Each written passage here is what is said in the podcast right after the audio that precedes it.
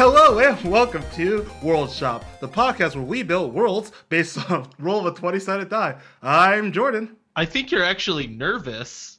And who are you? Actually nervous. No, I'm kidding. I'm Cody. I was really thinking about when starting this, like, and I'm Cody, and just seeing how you would react.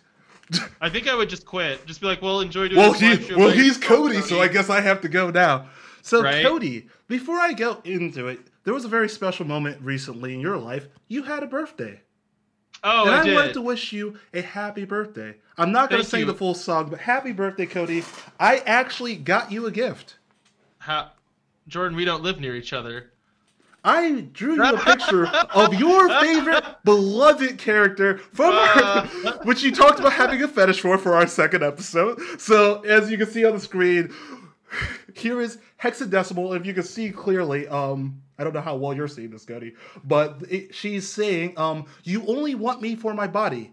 And as you said on our most recent episode, that you would hang this up in your office, well, in your recording studio. So I expect to see that on the wall next time we record. I really like, first of all, that you, one, called this an office, then called it a recording studio, when in fact what it is the least dirty room in my basement. But if you send me that, or if I get a copy of it in some way, I will hang it up. Good. I'm ready for that to be on the wall for the rest of eternity, hopefully. I don't think you'll be able to see it, though, because I'll probably put it in front of my desk. So, kind of like how I have a picture of a bloody chick in front of my desk? Yeah, I get that. Do you know what I do have on my desk from my birthday? Tiny little Hellboy. Oh, dude, yeah. Okay, anyways. First, I guess the real thing will be, how was Hellboy? Did you see it? No, I didn't see it because I finally just like, I'm not even remotely excited about seeing this movie. It was not what I wanted it to be, but I don't know. At some point, it's like, they're never going to make a Hellboy movie. And I know that, so I don't know why I'm sitting here being like, no, it wasn't what I would do. Like, obviously, it's not going to be what I want. There was some stuff where they, like, not just saying it has to be similar to the comics. There was some stuff I liked. It was really gory, like way gorier than I thought it was going to be. Yeah, because they went for that R rating, that hard R rating. Yeah, it just felt like it really wasn't. There were times when it was kind of, like, funny, and I enjoyed it, or it felt appropriate. But then there was, like, and this is a little bit spoilery, so if anyone really cares about spoilers for Hellboy. No one cares. But no one's going to see this movie, because I went and saw it, and there were two people in the theater. It was me and my wife. And that was, like, 2 weeks after it released, too. It was a week after it released. Oh, on a Friday night. On a Friday night. Two people in the theater. Yeah, it was bad. So, you know the demons you saw in the trailer, like the giant demons stomping through London? Yeah. That, like with the big people in half in the trailer, so how did you not know it was going to be gory? Yeah, no. Check that out.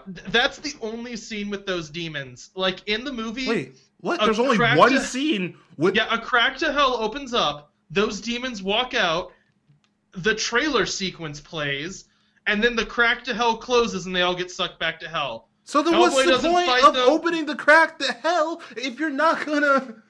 I don't know. The movie was just structurally, it was a bad movie. Like, what confuses me is, you know, whenever you adapt like a comic book or a book or anything, the problem is usually your source material has too much, right? Yeah. So, you know, you adapt Harry Potter and then nerds go and see it and they're like, well, but where's Peeves, right? Yes, this had the opposite problem where they just like took a comic book, like it's very clearly like this one issue of Hellboy, or really two, and then they just added a bunch of crap to it that made it way more confusing. And I'm like, this was a very simple story, and then you just smashed garbage into it. And the problem is too, they like wanted their cake and to eat it too, so they're fat. Yeah, right. The problem is they didn't want to do an origin story, but then they also did an origin story. But this story comes at the end of the comic book after Hellboy has built up a lot of relationships with a lot of like demons and supernatural creatures that are all characters in this last issue. So did they establish those during the movie, or were those already happening? a lot of them, they would just like show up and be like, I know Hellboy because of this. But then the story was an origin story for Hellboy, who at this point is 60 years old. Yeah. He was born in World War II. It's set in modern day. He is not 60. He's what, frick? Like 80 years 80. Old. He's 80. Like, he is so old. And it's like somehow he's still having an identity crisis after 80 years. It's like, man, you get one of those when you're 40. You don't get one when you're 80. Come on, man. Yeah, at 80, know. You're just preparing to die. And honestly, when I'm 80, I just want someone to come and shoot me. But, and granted, he's immortal, so I know that he's like doesn't have to. But yeah, I don't know. He's the Wolverine of hell. Yeah, there was little stuff that I liked. I liked how much he got hurt in the movie. Like, he was getting stabbed and impaled and cut up all the time, which is accurate for the comic book. Okay. Yeah, I didn't only read Seeds of Destruction, so I don't really know. Yeah, well, I mean, even in that one, he gets stabbed and, like, the life sucked out of him and thrown through walls and stuff, so I liked that. But, I don't know, they just always make Hellboy a dick, and that's just not who he is. It's just not his thing to be horrible to everybody, and I don't know. Well, that's dead funny. Either way, so, my point is I am sad faced. Really quick, I just want to do a shout out to a couple of the people who are watching us live. To India, Mr. Ginger Ninja, which I love that name, Skinny Seahorse, and Squiggles. Also, thank you to Instant 3Play, who is hosting us right now, which is awesome. So is there anything else that you've been watching, playing, doing, whatevering? Yeah, Game of Thrones. Oh my god.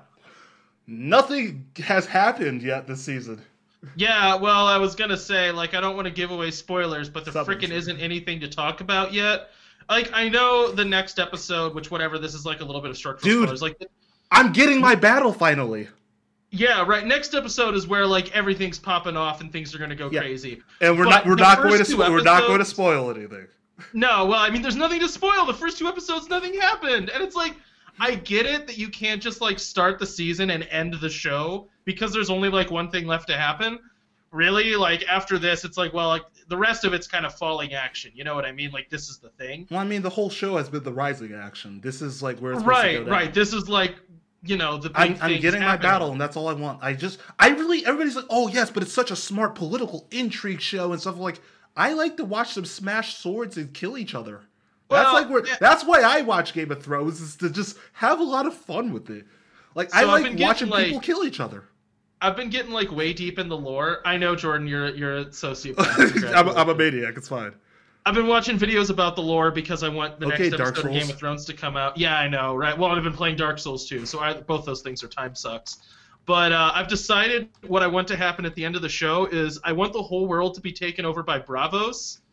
The free city of Bravos. Do you want to know why? Do you know who's never conquered anybody? Bravos. Do you want to know what is a city of self-freed slaves? Bravos. Well, want to know who has infinite money and the best fighters in the whole world? Bravos. Like, it's just Bravos is the best. No one can be a slave there. They believe everyone is equal. They elect their kings. Like, yeah, Bravos. Bravos for the win. It's the best city in the world. Everywhere else sucks. The Targaryens are the worst. Okay, first of all, we all know Podrick is going to sit on the Iron Throne. That would be awesome, but Podrick is absolutely dying in the next episode. No. That's not a spoiler. I know. I just don't want it to happen. Don't speak those words of life. Podrick's face. He's gonna, dude. He's sexy. He's a puppy. He's getting stabbed in the head. You're just gonna watch him get stabbed like 300 times. They're gonna Hodor him. Shut up, Ryan. And shut up, Kevin. They're not going to Hodor Podrick. He's the best character. He's sitting on the Iron Throne. Do you seriously think Podrick is living past this episode? Really? Cody, we're moving on because I don't want to... Tell me all about how Brienne is also going to make it. You want a happy ending? Dude, I have like 5 characters that I want to live, and they're probably all going to die. Brienne, Podrick, Ser Davos. Just start the list of guys who are all going to die. It's like you want Gandalf and a limping puppy to live. That's who... Ser Davos is living, Cody. Yeah, no, he's straight up Gandalf. Podrick, yeah. Brienne of Tarth, the Hound. Oh, do you want to know? I do have one like dumb theory that I don't know. This is like in my own head. I'm hoping Cersei just gets destroyed by the Night King. Okay, so three, I guess two things that I think are worth like being like, oh, I believe this. So one, I think the Night King is going to King's Landing and is gonna like burn down King's Landing. That's what I was thinking too. Because he's not in the trailer. Like, I've watched a bunch of people break this all down. They're like, all we're gonna stop because we're getting like very edgy to Night King don't have a beard. Okay, here's my last theory. I don't care about your theories. Okay, go on with your theories. Jordan, this is an important theory. All right, so you know how the Targaryen crest has three heads, right? Yes. So right now, I think that there are three Targaryens in play, which is Tyrion, who I think is a Targaryen, Jon, well, spoilers, but whatever, everyone knows this, and Dany, right? But one of her dragons got killed, so I think Tyrion's going to die because she had three dragons. There's three. Yeah, you know what? Anyways, really quick, I want to start by spoiling Avengers Endgame. Joking. We're just gonna start off really quick and Endgame. Actually, this is what happens. Well, I mean, I haven't seen any of this, so I don't actually know. You know, this is my theories. Yeah. Because I'm a huge nerd. Yeah, I know you are. But anyways, so is there anything else that you've been doing? We're gonna try to give it the stream time to actually live. Playing Dark Souls a lot. That's how far are you at? I'm at Ornstein and Smough, but I haven't started fighting them yet because I want to build Quaelik's whatever chaos sword thing. So I need to get a curved sword up to 10 plus 10. Okay, that's really boring. Yeah, right. It means that I'm grinding large titanite chunks. That's what I'm doing right now. Oh jeez. But I want that fiery nightmare sword. It looks so cool. Yeah. Yeah, no, you're going to get wrecked by Ornstein and Smough, and I'm... Nah, I've already done it enough. Please, for the love of God, stream this. Everybody wants to see it.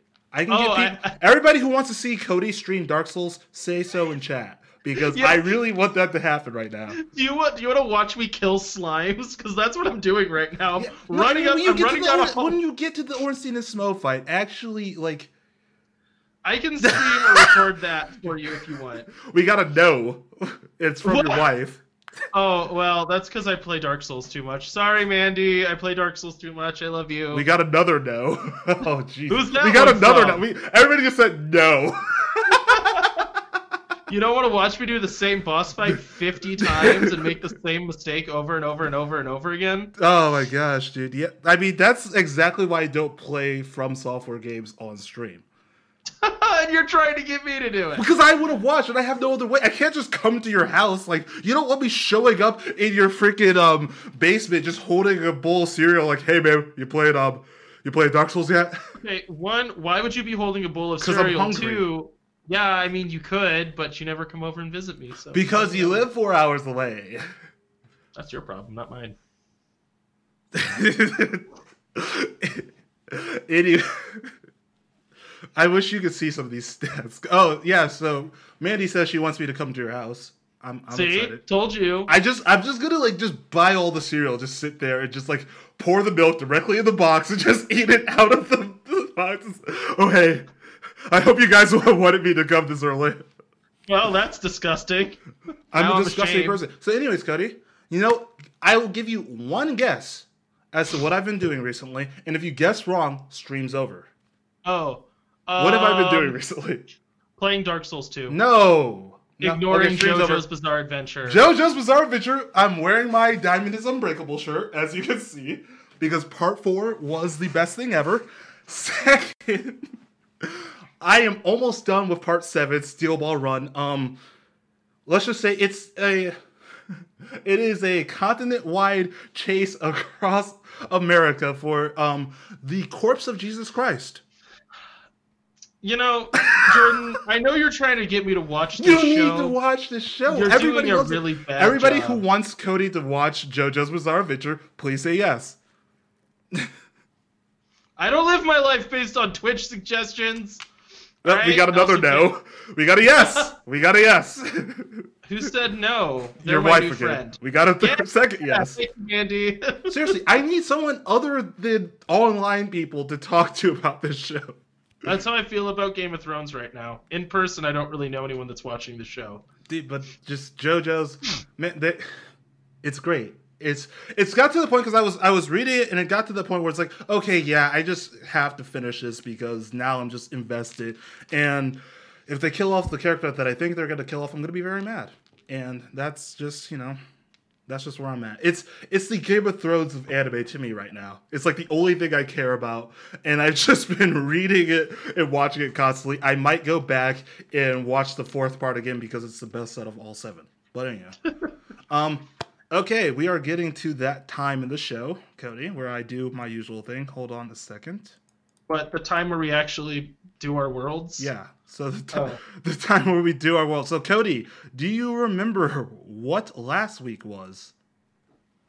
Was it Supernatural Worlds? No, it was Disney Worlds. It was Disney Worlds. And now, an even harder question, do you remember what last live show was? That was Superheroes, right? Yes, you are. Thank you. So, Cody, do you remember what I did for I'm just going to keep grilling you until we're ready. What? Do you remember what my world was? It was Superheroes. Yeah, no, but do you remember what I did? Yeah, Superheroes. Yeah, you know what you did? You did, like, you know, superheroes could control elements and stuff, and they had the one guy who had the power to make plants have feelings and emotions, and you. It wasn't a guy, it was a girl. It was a girl, wasn't it? Yeah. But anyway. Crap. And then a guy came along and made it to where the trees couldn't complain about getting cut down. Yeah, so they couldn't really scream in pain, but they still felt it all the way. And that was probably one of your darker worlds, even though it wasn't supposed to be. I thought it was hilarious. I that was the one that I read to my brother, and he said it was like listening to a fever dream. It was. Like, that was the goal. It was pretty awful. So this week we have the choice between a cartoon world or the world as a sentient being, and we're gonna go ahead and roll for initiative, and whoever wins initiative gets to pick the world. Yep, I've already rolled. I'm way ahead of you, man. Oh my gosh! Yes, I won. What'd you get? 20. I got a 6. Okay, yeah, you lost. So, I mean, we kind of already made the gentleman's agreement that we were just going to go ahead and do Cartoon World. Don't tell everybody that. No. I like to be truthful to the fans. We're doing Cartoon World because why would we do the, like, less interesting world? And since I rolled in that 20, Cody, you have to do both worlds. Wait, what? Yeah, you have to do both worlds. Well, that's going to suck for everyone that has to listen to me make up a world where the world is sentient. Oh, okay. So I decided to do voices again, and even though I'm not good at voices, so I'm going to start that. And my world is, I'm proud of what I did. I know everybody's going to hate my voice. Okay. So I'm ready, Jordan. Yeah, we're starting. I'm going to love it because I always love it when you do voices. Don't. Okay. Can everybody hear me okay? Cool.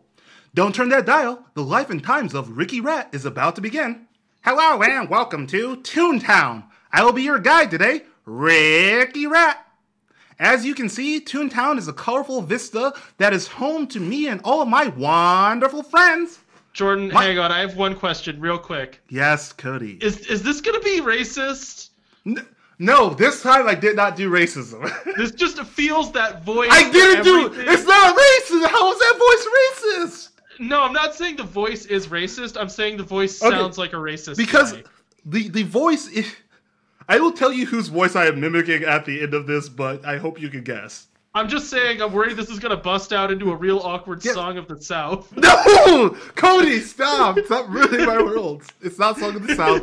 I only did racism like 4 times in my worlds. You've only done it like every single world. Yeah, because you need a bad guy. And of course the bad guy has to... Never mind. We are gonna brush that off before I go down a road I do not want to get into. All right, go ahead, racist rat. Go ahead. What? Nightbot timed out. Nightbot apparently timed out one of my. Ah, jeez, that. Dang it! I don't know how to reverse that. I'm so sorry. Who's Nightbot? Nightbot is the just the like auto mod in there. Oh. And it just timed out Alex for no reason. Okay. Anyways. Hello and welcome to Toontown. I will be your guide today, Ricky Rat. As you can see, Toontown is a colorful vista that is home to me and all of my wonderful friends. My house is the bright fuchsia one that is called an eyesore by my neighbor and pal, Henry Horse, who compares it to his boring white bungalow. The houses around the town are all shapes, colors, and sizes, but that only accounts for a small portion of the area of Toontown. Down the street is the park, which is a popular hangout. In the park, you can find many statues that represent the founders of this town, and also many areas to have picnics or to play in. The pond in the middle of the park is full of fish and other wildlife. It isn't the only body of water, as we have the beach towards the edge of town. The yellow sands of the beach are a lovely contrast for the calming blue of the ocean. The comment that I just read is enjoy. Ricky Rat equals Mickey Mouse equals Illuminati confirmed. In the main area of Toontown, you can find many wonderful restaurants like Pat's Grill and Burger Heaven. Toontown is filled with many small businesses and shops like the one I run, Eccentrics. At my shop, you can buy many eccentric items, including toys and even pranks. It's a very fun place to live in. But of course, the viewable area stops at the edge of town, and we are not able to go outside the limits or else we will cease to exist. It's a hellish existence as we live constantly trapped in this bubble, unable to leave. Fun fact, I'm not trapped in here with them. They're all trapped in here with me.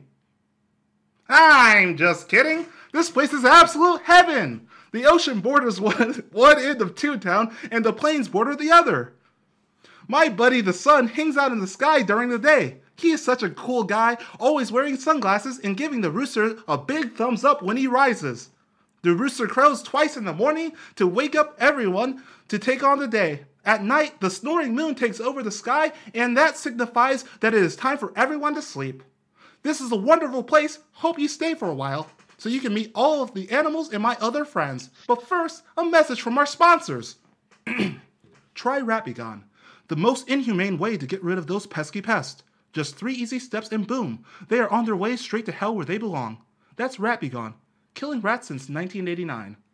So, most of the cartoons I remember when I was a kid are sort of this absurdist nightmare that if you look back on now, were extremely weird and a little off-putting. So I wanted to capture that a little bit. This world that I am building is meant to be almost garish in color, but is constrained to one small town. It is designed like the suburbs with a small downtown area, a park, and a beach. So during the day, there's a fun sun with sunglasses for reasons, and then at night, there is a snoring moon with a blanket and teddy bear. And that's my first section. Jordan, I just want to congratulate you on making a cartoon world and following our prompt. Anyway, I'm going to go ahead and do my section. I was going to title my section Season 1, 2, 3, and 4, but it just didn't make sense, so you don't get a title for the section. But my world, in general, is called Dungeon School. Hold on. Dungeon School? And you, almost got on me for making a racist world, but you made a sex dungeon. It's not a sex dungeon. It's a sex dungeon. Jordan, all the characters are 10. Oh, God. Cole, you made a sex dungeon for children? No. Oh, my gosh. This is a PR nightmare. Oh, my gosh. You're a PR nightmare. Anyway. Cody, shall I remind you of what your favorite character was as a kid? I don't want to talk about it. Yeah. To everybody, this is Cody's birthday present if you didn't see earlier. Cody has a fetish for Hexadecimal from Reboot. I don't have a fetish for Hexadecimal. I have a totally normal attraction to Hexadecimal.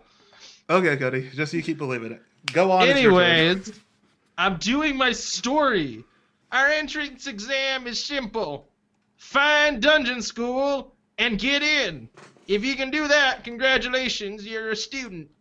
The hard part is getting back out. Front door only opens one way. Becky, the first master of Dungeon School. Wait, that was Becky? Her name's Becky. She's an old lady.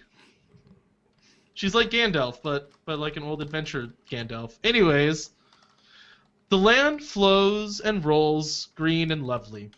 Water runs down from melting ice mountains to bring life to the valleys and forests below. The land of Grove and Dale is a peaceful place. It is a place that has found prosperity and happiness. What else could be desired?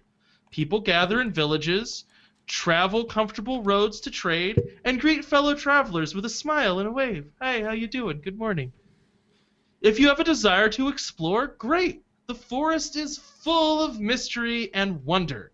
Around each tree is another tree. Or a beautiful field of grass, just like the other ones. And if you're ever lost, don't worry. All the trees bend slightly north, And the forest floor is extremely clear, so you can see for miles through the trunks of all the trees. And if you decide you must camp out, feel free. You don't even need a fire to be safe. The nights are cool and mild, and the wind whispers you to sleep. We live in heaven. Why would we ever complain? Okay, I hate these trees. These God-forsaken trees. I don't want to frolic through the woods. I want to explore trees no one has ever seen before. I don't want to sleep someplace safe. I want to have to light fires and keep monsters at bay. I don't want to just see the mountains. I want to walk on their summits, fight bears, go hungry. I want a challenge. I want an adventure. Unfortunately, my parents seem to think that is a terrible idea. They say, no, this is just a phase. Don't worry. Just relax and be happy. You have nothing to fear. Well, I have a better answer. I met a witch on the road a few days ago. Like a real old crazy wart on her nose, pointy hat witch. And she gave me a map and said that it's for the lands outside of lands, beyond the land of Grove and Dale. She says somewhere out there, there's a school for people who want to struggle. A dungeon school. And then she winked and vanished. Alright, so this is the first section of my world called Dungeon School. The land that we are introduced to first, in like if this was to be a cartoon show, is like this beautiful idyllic land, you know, like very bright greens, bright blues, everything is perfect and peaceful. It like practically everything is a bounce house, you know what I mean? It'd be like if you ever saw a wolf, it would have like big googly eyes and would dance and sing a song. God, dude. And our main character is like a young teen, you know, like child who's kind of like just on that edge of starting to want to be like rebellious and have their own thoughts. So they're like Gravity Falls, but only with witches and darkness. Well, I mean, Gravity Falls kind of had both of those things. I never watched Gravity Falls. I just know the animation style. Oh, you just nailed the two things that it has. I'm like 90% sure there's a witch in it. But the idea is that this young person is dissatisfied with their life because it's very like easy and relaxed and peaceful, and they go off into the world seeking adventure. Okay. And the place where you learn how to be an adventurer is Dungeon School, which is a school you have to find. That's my first section. Anyways, go ahead. I like it. I like it, Cody. It feels like you don't. No. You kind of did geography. I mean, yeah, that section was about geography. Yeah, kind of. Okay. So anyways, I'm going back into character, Cody. Oh God, he's taking over my soul. So now our second section, which we will I will be covering the flora and fauna almost, and Cody will be doing whatever the heck he wants to do. There's a fauna in my next section. There is a fauna. That's in your next. You did talk about trees once. Is this the tree talk I was promised since Supernatural? No. There's very little trees after the first section. All right. Anyways, welcome back. Let me tell you about a few of my friends. Toontown is filled with many anthropomorphic animals like myself. All of these anthropomorphized, it's really hard to say that in this voice, are sentient and contribute greatly to society. Well, except for the black blob that you just ruined it. What, Cody? I'm sorry, did Mickey Mouse just say sentient? Sentient. It's just a weird thing to say. It's Ricky. My name is Ricky Rat, not Mickey Mouse. What the heck is a Mickey Mouse? I don't know, but he said sentient, so I guess we expect... Okay, anyways, all these intra-war-sized animals are sentient and contribute greatly to society. Well, except for the black blob that we keep locked in the basement of Town Hall and must never let out or it will swallow everyone whole. Just another fantastic Ricky Rat joke.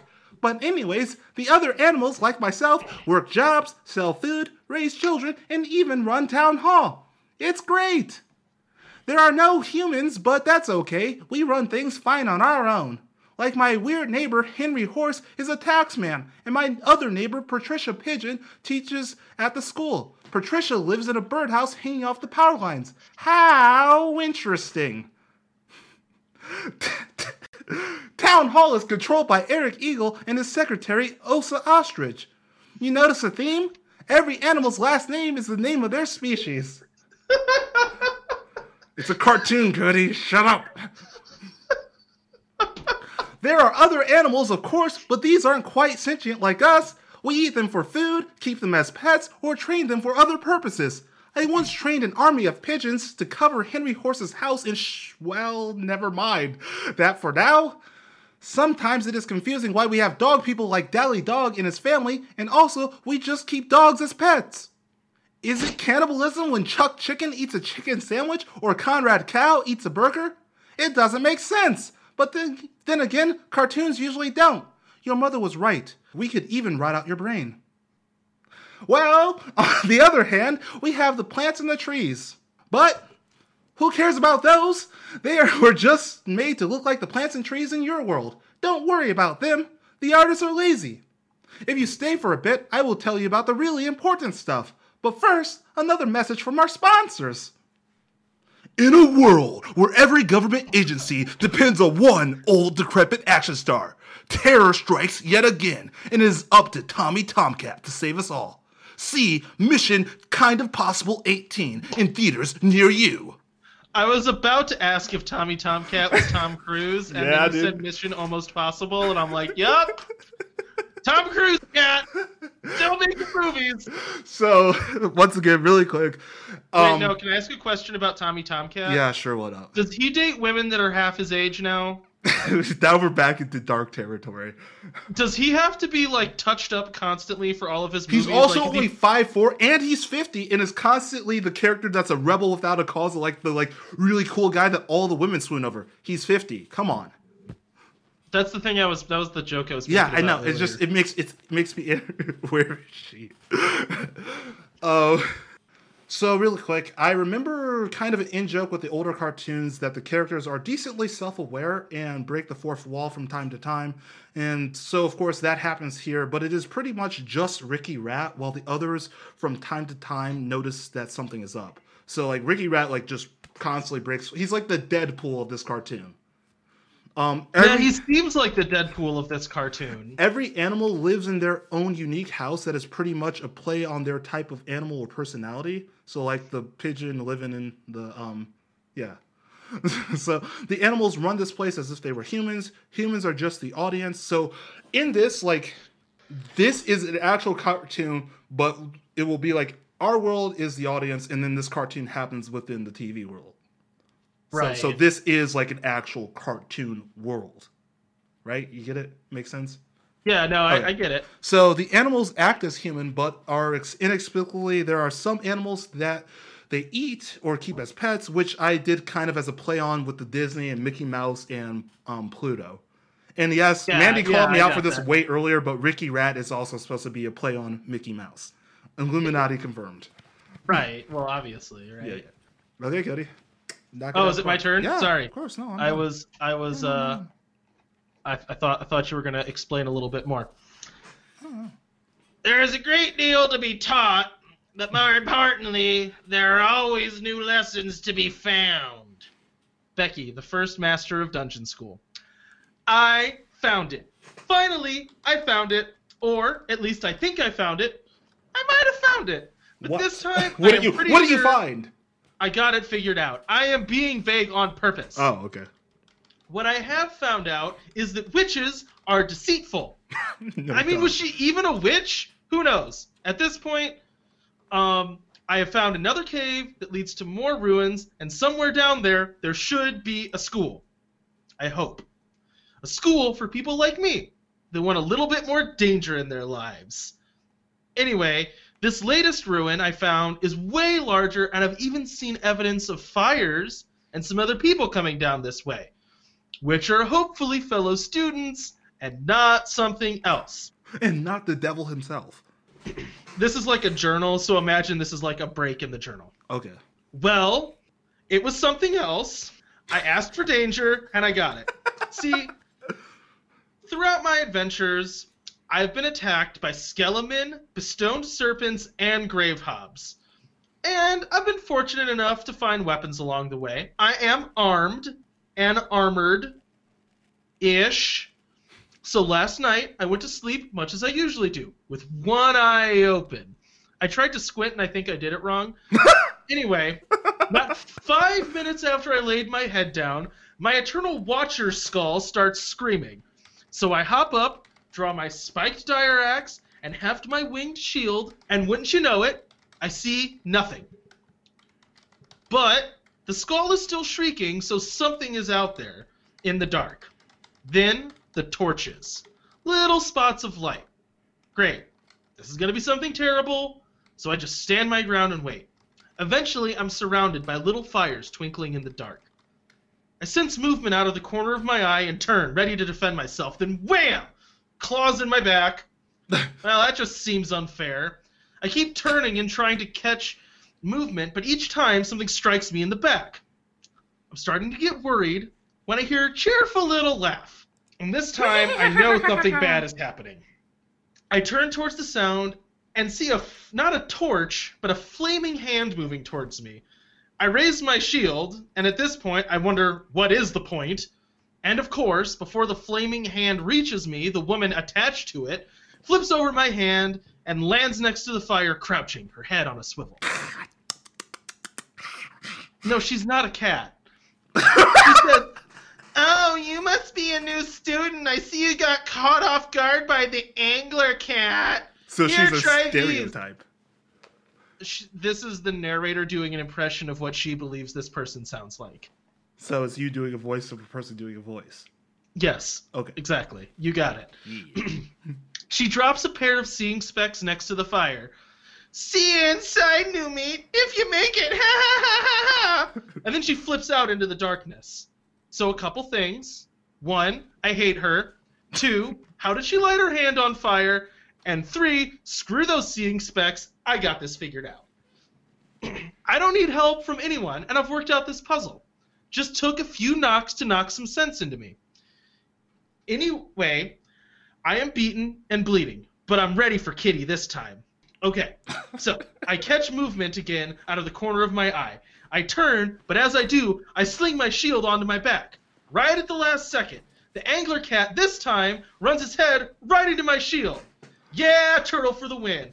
I spin, swinging blind, and hit some part of my axe on some part of that cat, and all the torches go out. I hear faint footsteps running off. I pick up the seeing specs and stretch out for a well-earned nap. So there's monsters in my world. That's flora and fauna. I love your form of world building, which is actually one of the questions that I would ask later, but I love your form of world building is tell a story and fill in the blanks later. Tell a story and then you guys can work it out. Yeah, it's like, oh yeah, do you wonder what was happening in this world? Yeah, don't worry about it. I didn't write it. The blanks are there to be filled in, Cody, by your imagination. We wrote a comprehensive list on how to build a world. And I have done a comprehensive job of ignoring that. Yeah, a very, very good comprehensive job of ignoring. So a quick summary for people who have caught up late. What is your world about? And I'll do the same for mine.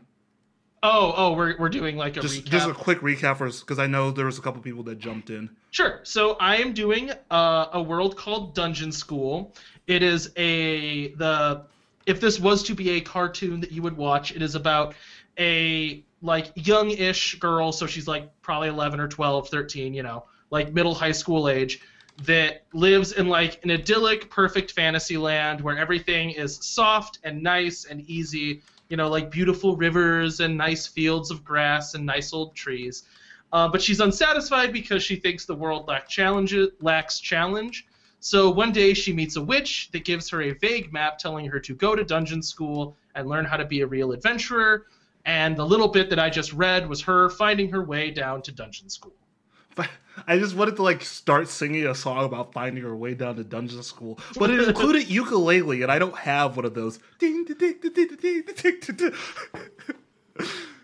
might be that this is a little bit inspired by Adventure Time, so you're not off. So Adventure Time and Gravity Falls.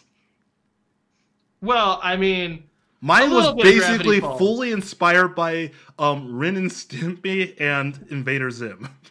And not Mickey Mouse? Ricky Rat was just a name that I stole. Ricky Rat was just a name you stole. Really? Really?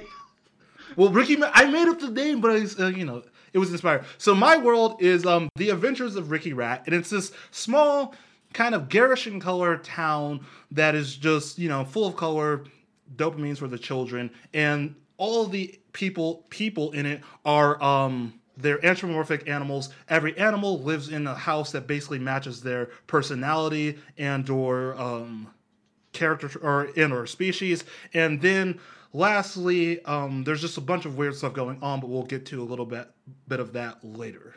Cody, start thinking of a theme song. Gazroth Anthony in the chat demands you have a theme song for this world. For your world. Okay. So start thinking of a theme song for your world. Well, okay. Okay, and this is a question I think I could ask now.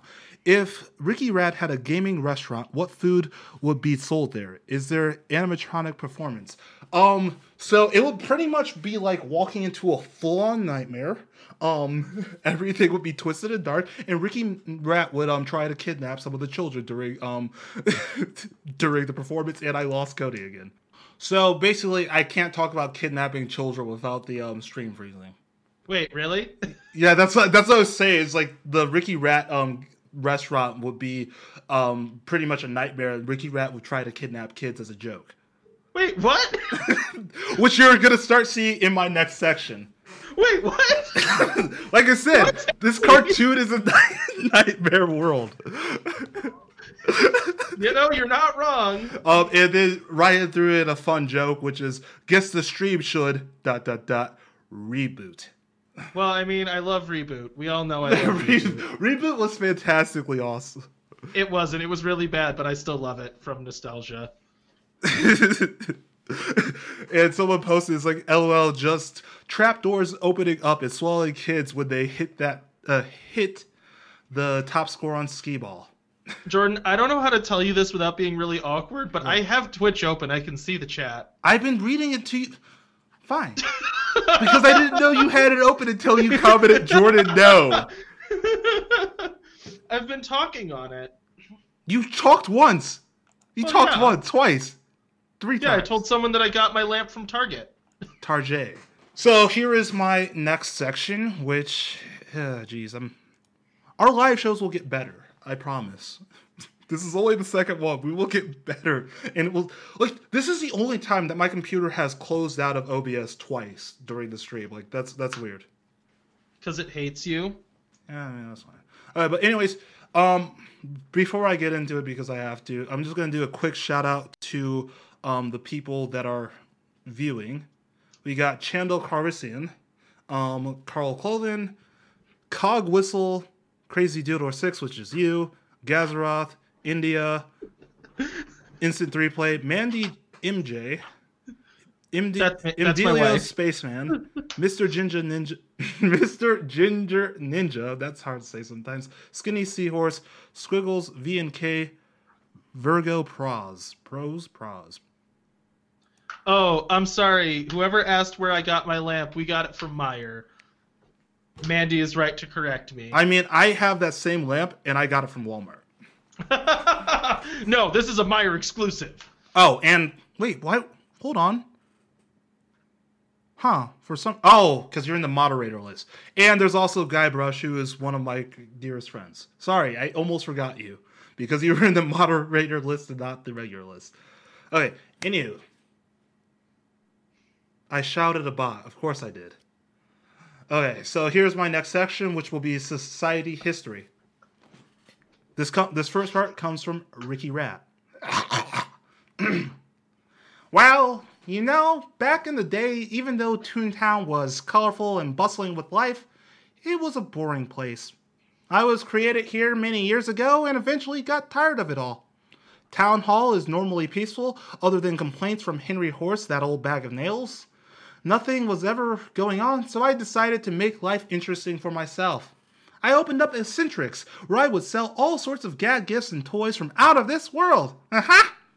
Some things were shocking, others were just weird, but I ended up getting a lot of attention from everyone. Some people loved it, others, like that loser Henry Horse, protested, went to Town Hall demanding my little shop go back to selling normal items. But they deemed me harmless, and I carried on. But things were still a bit boring, so I decided to continue shaking the world up. That's when I found my new love, pranking the other animals. Prank started out with just putting buckets of water above doors and sending animals letters filled with confetti. But now I have moved on to bigger and better things. Oh, this world will be filled with the joy that I bring. This next section comes from Eric Eagle, the mayor of Toontown.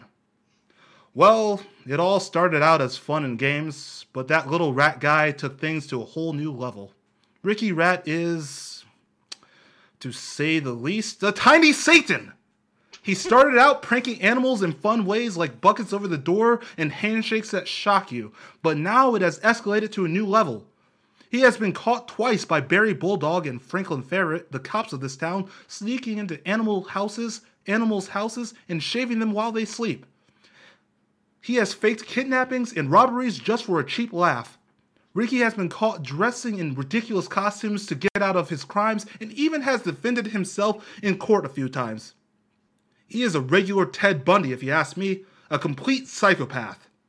Somehow, this terror has dropped anvils on people's heads without causing serious injury.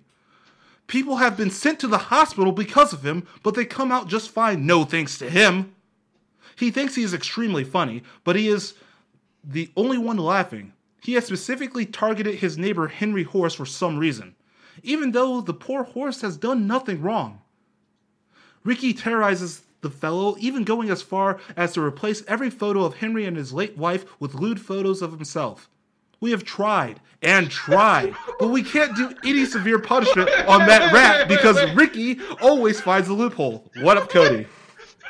Is Ricky Rat sending dick pics? You decide, Cody. I just laid out the law. You decide what happens. Okay, there's the one problem, which how does anyone in this world know who Ted Bundy is? Because some of them are aware of the real world, so of course they know what Ted Bundy is. All right. Okay, Jordan, this is a weird world for you, bud. This is a weird one. Yes, because I told you, this is based off the weird cartoons that we used to watch. Ren and Stimpy. Yeah, with Invader Zim, Ren and Stimpy, that stuff, that was all a nightmare. How many dick pics were in Ren and Stimpy? You know, honestly, I think there might have been one. To be honest, I think there might have been one. It's like Space Jam. Space Jam starring Ted Bundy. Ted Bundy, yes! Perfect. Ted Bundy. I love it. Oh, jeez. Okay. Anyways, I'm not finished with my world. Okay, so we have tried and tried, but we can't do any severe punishments on that rat because Ricky always finds the loophole. We hide our fears from the outside world because their children find this Ricky entertaining, but they don't know what a horror it is to live in the same town as him. He once performed a science experiment that created an evil sentient blob that consumes anything it touches. But Ricky fixed it, and that has all been swept under the rug like all of his other crimes. He does something insane twice a week, as if we were following some kind of episodic format. This terror must be stopped before things get more out of hand than they already are. A message from our sponsors. Do you feel empty? Do you need a purpose for your miserable life? Well, now you can. You can help save the world from utter destruction. Vote Eric Eagle in the upcoming election and stop Ricky Rat from becoming mayor. So really quick, this cartoon will be in the format of 30-minute episodes with two stories happening each episode, kind of like the old cartoons like SpongeBob and Invader Zim, like everything I'm referencing. So two little snippets, one episode. Cartoon physics, of course, exists. Getting an anvil dropped on your head doesn't kill you, but it does injure you enough to send you to the hospital. And, of course, by the next episode or snippet, everything is back to normal. So, the animals witness time as normal in between episodes, but our world just sees it as another day. So, like, if you were watching a regular cartoon show. So, that's my part. Any questions, Cody? Nope, I don't have any questions. We live in a nightmare, and I just wanted to express that to the people watching this. The world is not real. I'm just saying, apparently they know who Ted Bundy is, and they feel like it's an appropriate thing to talk to kids about. I'm going to say Ted Bundy. That's the one I'm carrying through. That's what you should have named Ricky Rat. This is Ted Bundy. See, I didn't think that far. Gazaroff was the one who said Ted Bundy, and I thank him eternally for that name, because it's perfect. It's not? Okay, go on. All right. Failure, repeated and infuriating failure, is a necessity to find and attend our school. Oh, dude, your voice. What happened to your voice? Do you smoke like a pack? Yeah, she's an old adventurer. She's like a Gandalf, but that traveled. Anyways, Becky, you know, I say like a Gandalf, but that traveled. Gandalf's name was the Grey Pilgrim. Anyways, and he smoked. Becky, the first master of Dungeon School. Okay. Her name is Lizel the Shadow, and I guess she's actually a graduate of the Dungeon School, and I guess she is also the worst. So, here's what happened. After I beat the Angler Cat, by myself, I might add, I creep further and further through these ruins. It grows dark and quiet, but the path is clear and doesn't branch. The ruins grow more solid and clean, like they haven't decayed as much.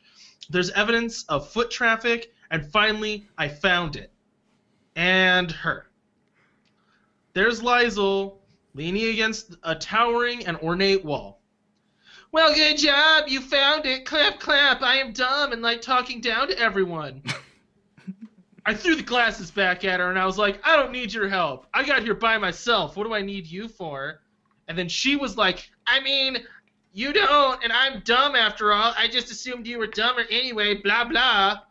Then I was like, shut up and let me in. I found Dungeon School, so let me in there.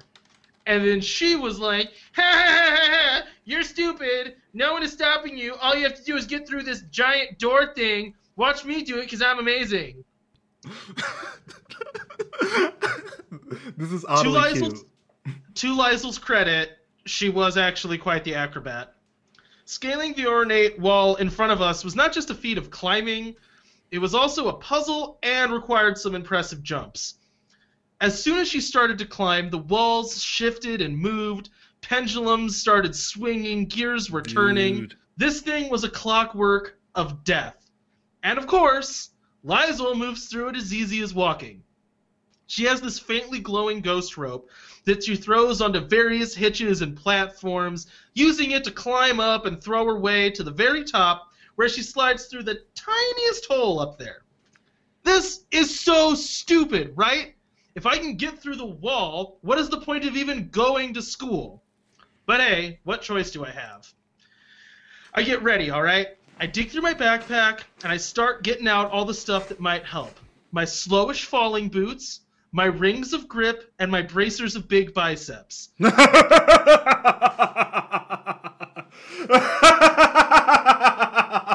bracers of big biceps are an important magical object. You put them on, then you get huge biceps. And it's not even like you gain more muscle. Your biceps just expand like balloons. Huge. Like, it's not like you're stronger. It's just big biceps. Dude, I need to put that into a campaign. That's fantastic. Anyway, the good news is, all of this stuff should make the climb way easier. The bad news is the climb was still really, really, really, really hard. And then this is like, again, a little bit later, so there's like a space in the diary. So, ouch. That hurt, like, a lot, and over again. I wish my boots were of slow falling, not of slow-ish falling. These darn knockoff brand slow fall boots, more like boots of you're still going to get hurt, you just might not die while falling. But I never get up. Because, of course, I am a boss. And eventually, I make it through that tiny little window. It only took me like dozens or hundreds of tries. But when I finally shuffle through the narrow entrance, what I find takes my breath away. That's the end of my section. Sorry, chat. It's fine, Cody. Like, seriously, I was all nervous. Like, I want this to go perfect. It went perfect last time, and now we are crashing like every 15 minutes, and it's killing me. So, I've got nothing to say. I once again enjoy how there's literally no world building. I love this, Cody, because... Jordan, how is there no world building? I've established that there's magic items. Yeah. There are walls that are hard to climb. There is one other human being, and there are angler cats. It's quite a lot of world building. If you read between the lines. Okay, I just also want to shout out to my dear friend Christina, who's watching this, and it is your fault indeed that our stream keeps freezing, because apparently every time her baby cries is when the stream freezes. So it's yours too, Cody. But yeah, no, great world building. I'm excited. I'm excited for next week to see you flail during Sentient Being World. Oh, that'll be fine. Yeah, I'm excited. We are now to the last section. So this will be where we talk about where society is at currently, and kind of, you know, we're gonna close it up soon. Well, at least the world building, and then as it's been being posted throughout, there's going to be a Q&A section at the end, and you guys can ask whatever you want. And yeah, so I'm going to my last section. Cody, you have anything to say before I do? No, I'm good. Knock yourself out. Close enough. Okay. Kill the mouse. That's all I have to say. Okay, so the show has very loose arcs, and now currently they are in the arc of Ricky Rat running for mayor. So episodes run as normal, with Ricky pranking a neighbor and hilarity ensuing, but there is a through line of Ricky terrorizing people into voting for him. And this first part comes from, of course, the rat himself. Oh gosh, my voice I didn't do the right voice. There we go. Everyone says that they don't like my pranks, but I can see it behind their eyes. Everyone loves them. Yes, that rube, Henry Horse, has been put in a full body cast multiple times, but he is always fine by the end of the week. Everyone just goes back to normal. That's why I want to run for mayor, so I can spread my type of fun to the world. The children get the idea, as they have been buying my eccentric gifts up. Soon it will be law that you have to prank your neighbor. I will never be stopped. Soon the town will realize things aren't so boring with me in charge. This next part comes from Henry Horse. This is my short section, of course. Animals, we must resist. If, and just if, Ricky makes it into office, that could mean the end of Toontown as we know it. Most animals are against him, but it seems like every day he terrorizes a different animal into voting for him. Eric Eagle is losing ground, and Ricky is quickly gaining. Do you animals know what it feels like to have your skull shattered because an anvil fell on your head? Or know the pain of having every bone in your body break because he rolled a piano over you? Soon everyone will know. No one is safe. Not your children, not your parents, not your grandparents. The rat is infecting the minds of everyone around him, and soon they will be acting just like him. We must resist and push back. Sign petitions to stop his campaign. Hell, even sabotage him.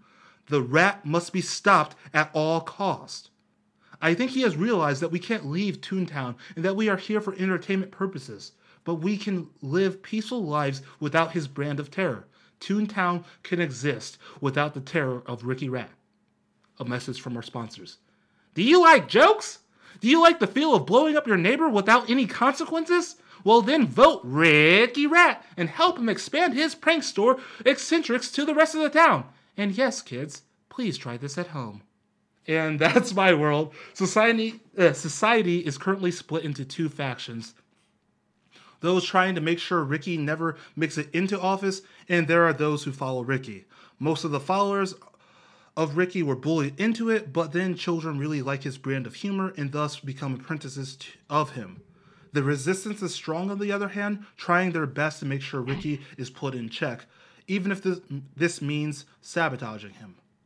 This cartoon world would only get recognition for its absurdist episodes and humor of seeing what the Rat Man will do next. So this show would be pure dopamine for children. It would be full of mind-numbing colors, and then Ricky does something absurd with no consequences. Children would love it and its qualities, but adults, on the other hand, would wonder, why do I let my kids watch this? And that's my entire world. All right. I liked it. I liked the little bit of a cliffhanger, you know? Yeah, dude. It makes me want to watch the next season of Will Ricky Rat Continue to, like, Terrorize Little Cute Animals? Yeah, and punish Henry Horse for no reason. Because well, like, I was thinking along the lines of, like, Squidward, how, like, Squidward's just trying to mind his own business, and SpongeBob terrorizes Squidward to no end. And I was kind of thinking about that whole thing. It's like there's always that one character who does nothing. wrong. It just gets completely destroyed episode by episode. All right, Jordan, you ready? Look, fine. I'm not creative, apparently, guys. Jeez. What? Oh, everybody's I'm sorry. Like, I'm not... Everybody's like, oh, yeah, Toontown is from this and this. It's like, fine. Fine. Well, there was like an MMO called Toontown. Yeah, no. It's also that old Disney MMO is what someone said. It was really bad, so you made something better. A nightmare Toontown is better than the MMO Toontown. Welcome to hell. You can never escape. Although I'm pretty sure you could drop anvils on people in Toontown. It's just terrifying thought. You will literally shatter someone's skull. Yeah, I mean, usually you see that in cartoons. And just blood would splatter everywhere. It's just like, the first time it happens, it's like, oh my god! All right. Jordan, you ready for this? Okay, fine. Don't answer me, Jordan. Yeah, I'm ready. Welcome, friends. This school will be your home as long as you need to learn. But, most importantly, your fellow students and teachers will be your family. Together, we learn to overcome challenges, learn from mistakes, and of course, gain that loot. Enjoy your time here at Dungeon School. Becky, the first master of Dungeon School. Well, I've been here for like a week, and it is perfect. When I was at home, we took lessons on fish netting and how to gather fruit that was safe to eat. Is that making fish nets to wear outside, like, you know, like prostitutes? Well, Jordan, first of all, you can wear fishnets and not be a prostitute. And second of all, so does every ninja in Naruto. They wear fishnets without being prostitutes. It's kind of fun. Wait, what? Never mind. Every character in Naruto wears fishnets. Watch Naruto. Naruto does not wear fishnets. Look, okay, I'm going to send you a picture and tell me that he doesn't wear fishnets. Continue. Just because he's wearing something with a crosshatch pattern does not mean that is definitely fishnet. Continue. Okay. We don't need to argue about this. We do need to argue about Naruto's sexiness. So, and how to gather fruit that was safe to eat. But, do you want to know what fruit is safe to eat in the land I'm from? All of the fruit! My first day at Dungeon School, I took 4 classes. Ancient Sorcery 101, Intro to Skeletal Defense, Trappistry, and Advanced Axoning. So, you know, I learned how to shoot spells, fight skeletons, disarm traps, and how to chomp monsters with axes. It was the best. Fun. It is. Only in cartoons, though. The school itself is weird. It's all underground in an old dungeon that some old lady named Becky found. Like me and the other students here, she wanted to explore, find danger, and then punch that danger. Eventually, after she did that for years, she decided to help other people that wanted to do the same. She took the best dungeon she ever found, built a wall that potential students would have to best to gain access, and sent out rumors to all the young adventurers of this new school. She also sought out the other adventurers she had met throughout her life to become teachers. And the rest is history. So now here I am, a first-year student, trying to master skills and make friends so one day I can become an expert dungeoneer. At Dungeon School, there are really no tests, but I found out you cannot get out the way that you came in. The only way to graduate is to clear the dungeon. Each level down is another tier of skills to be mastered, until you've learned all there is to learn. And then, boom, you're out in the world as a master dungeoneer. Dungeon School has become more than just a place for the next generation of adventurers to learn.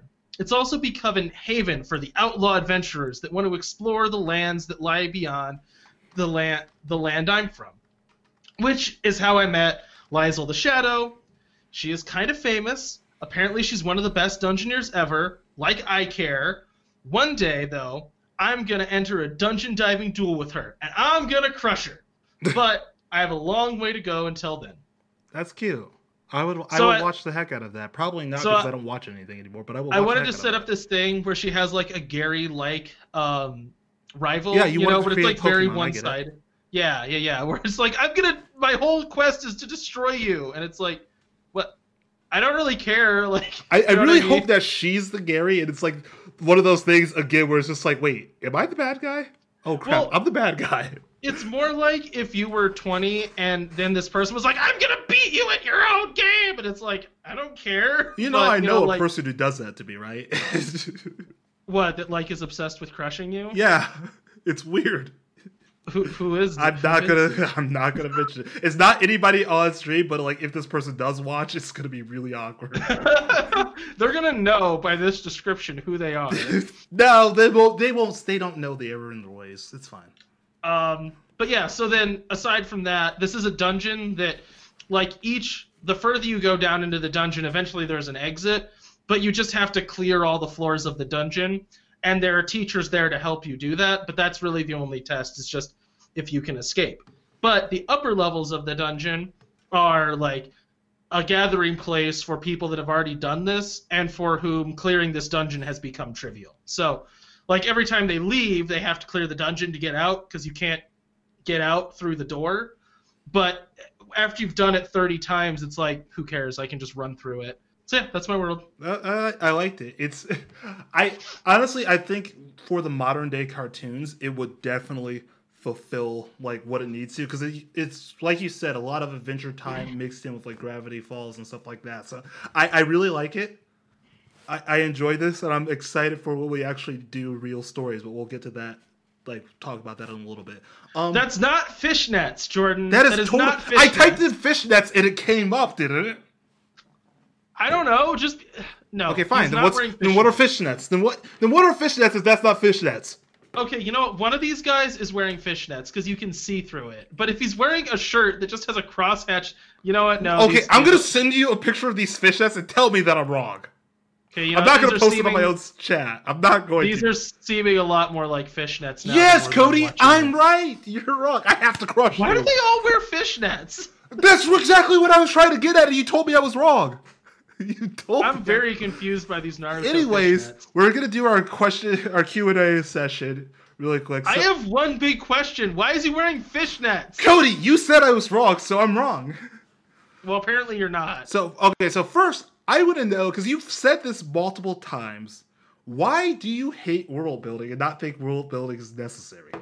That is my question to you. Generally, I think of it as a necessary evil. So, and I know this is like whatever, I suggested this topic for this podcast in general, but I don't dislike world building. I dislike world building as a good of its own that doesn't support anything beyond look at this big world I can create. So when you read a story, to me, world building should be effortless. It should be the result of telling a story in this world, not like an exposition dump of all this like stuff that the author finds interesting to tell me. Yeah. Like, to me, it's very rare that the world itself is a compelling story. Usually you have to put a person in there doing something, and the world then is just the vessel for that interesting story. But the problem is, I think sometimes that can get exaggerated to where it's like people feel like they have to, right? Like, when you read especially science fiction or fantasy, it's like, oh, I have to pack in all this stuff in order for the world to feel full and rich and original. And a lot of times I find it distracting and annoying, not beneficial to the story. Okay. So that's why I hate world building. Because I like it. It just needs to be done effortlessly. It can't feel like this is the section where the author crams world building down your throat. I mean, but that's what this whole entire podcast is cramming world building directly down a person's throat. It's like, hey, you like world building? I don't care if you don't. That's why I. That's why you just write stories. That is why I write stories that are meant to illuminate something about my world. Illumination. And so I'm gonna go and ask one of the questions that was posed on the chat, which is, what's your favorite book or movie from a genre you don't normally like? Ooh, that one's tough. I will go with rom-coms. Definitely, maybe. I really enjoyed. Shoot. Man, I need to think on that for like 1 second. I haven't read a lot of books that aren't in genres that I like, I think is the problem. Wait, is it book or movie? It's book or movie. That's why I said the rom-com was definitely maybe. Oh, okay. I will say. I can't think of. Yeah, I don't usually read books outside of the genres I like. Yeah, I think Wonder Woman would probably be like, I really was expecting to hate that movie. As it is like I would say like the kind of DC grimdark, you know what I mean? Like we did that episode. I don't know if it's posted yet, where we did like a gritty reboot thing. Yeah, that'll be next week. And in some ways, Wonder Woman was a gritty reboot that I was expecting to not like, and it turned out to be great. So that's just because it wasn't the DC norms, and it wasn't Zack Snyder, who sucks. I will definitely and that's be true. Like one of the millions, not the first to say, but one of the millions to say that Zack Snyder sucks. Well, right, and I mean, I don't know. It like fit the style though of the DC movies. Like it looked like a DC movie. It looked Zack Snyder-y in some ways. It had that normal navy blue undertone in some of the scenes. Yeah. But I just thought that it had a better message, and the story ended up being more uplifting and favored humanity a little bit better. Yeah, no, and we talk about that on our episode coming out next week. So go and check that out. Oh, and then the other question was something you already answered, which was, where did Cody get that lamp? Oh, I got it from Meyer, apparently. Also, someone just... Who's Gazaroff? Is Gazaroff someone I know? Yeah, Gazaroff's someone you know. Can you tell me who it is, or is that, like, defeat the purpose of being named Gazaroff? I think it defeats the purpose, but if he doesn't mind... Let me know if you mind being outed or not. Well, Gazaroff, here's the point. So I agree that the end of Wonder Woman was, like, a little weird... And at the end, it just kind of turned into a big CG fight scene. But what I liked about the end of Wonder Woman is that she was on this murder quest where she's like, I have to go murder this guy. Who it's like war, right? I'm trying to remember now. It's been a while. Yeah. It was Ares, right? Yeah, Ares. And she's like, if I kill Ares, that'll just stop war from happening. And then she kills Ares, and it doesn't stop war because that's not how it works. Like, there honestly, are still people that have malicious intent. You could just play God of War 1 and have the same theme. But then I'd have to play God of War 1, and I don't really think I want to. I mean, yeah, I honestly, one thing, actually, what is, actually, this is a question I'm just going to do on the spot. What is a common trope or something that you absolutely hate in movies? A common trope. So the thing I hate, just because it was mentioned, is the power of love conquers all. I hate that. The one moment in Sword Art Online that I absolutely hate, and I always bring this up, is the fact that the only reason he was able to defeat the villain was because of the power of love. He gets stabbed through the chest. He should have died. But it's like, no, I love her so much. Ah, random power from nowhere. And I hate when they write themselves in the corner, and it's like, love. I guess I would say that's one of those things that is like you're playing with fire when you do that. You know what I mean? Yeah. It can be done well, and there have been times when it's done well, because the end of Harry Potter was kind of power of love wins. And that's fine. But it's a common trope, right? Like that is a trope that comes up time and time again, especially in like fantasy and especially in young adult fantasy, where like writing a real end could be difficult or brutal, where it's like, well, now you have to murder that person. It's like, well, Harry Potter doesn't want to murder someone, you know? So I think it could be done well. To me, what is more important is that the emotional beat feels like it's built up to in a way that makes sense. So if you're going along through your story, then all of a sudden you're like, power of love, and everything's fine. That's clumsy. But if like love being a force to be reckoned with is a theme throughout the entire story, then I'm fine with it. It makes sense, that was kind of with Harry Potter, where it was established as a force to be reckoned with. And I'm not talking about like because the whole Harry Potter thing was a parent's love for a child. I think that's fine, but I'm talking about when it's like, especially in some of these things where it's like, you've only known this person for like a month. I love them. I am like super strong because of them. I hate that. I mean, to me, SAO is a great example of doing it wrong. Yes. To me, an example of doing it right would be Steven Universe or Kubo and the Two Strings. Honestly, the end of that is the power of love. Power of love of parents and power of love of just, society. Having a family, family. Being in a group of people that all care about you. Kubo was freaking beautiful. Yeah, and I mean, that's entirely that ending. So I think it's all an execution. But for me, if I had one... I watched Captain America: Civil War, I think on Monday or Tuesday. Man, is that Power of Love? No. This is my trope that I hate. This is the trope that I hate, is when the plot could be fixed by having a conversation that lasts 2 minutes that adults should be able to have.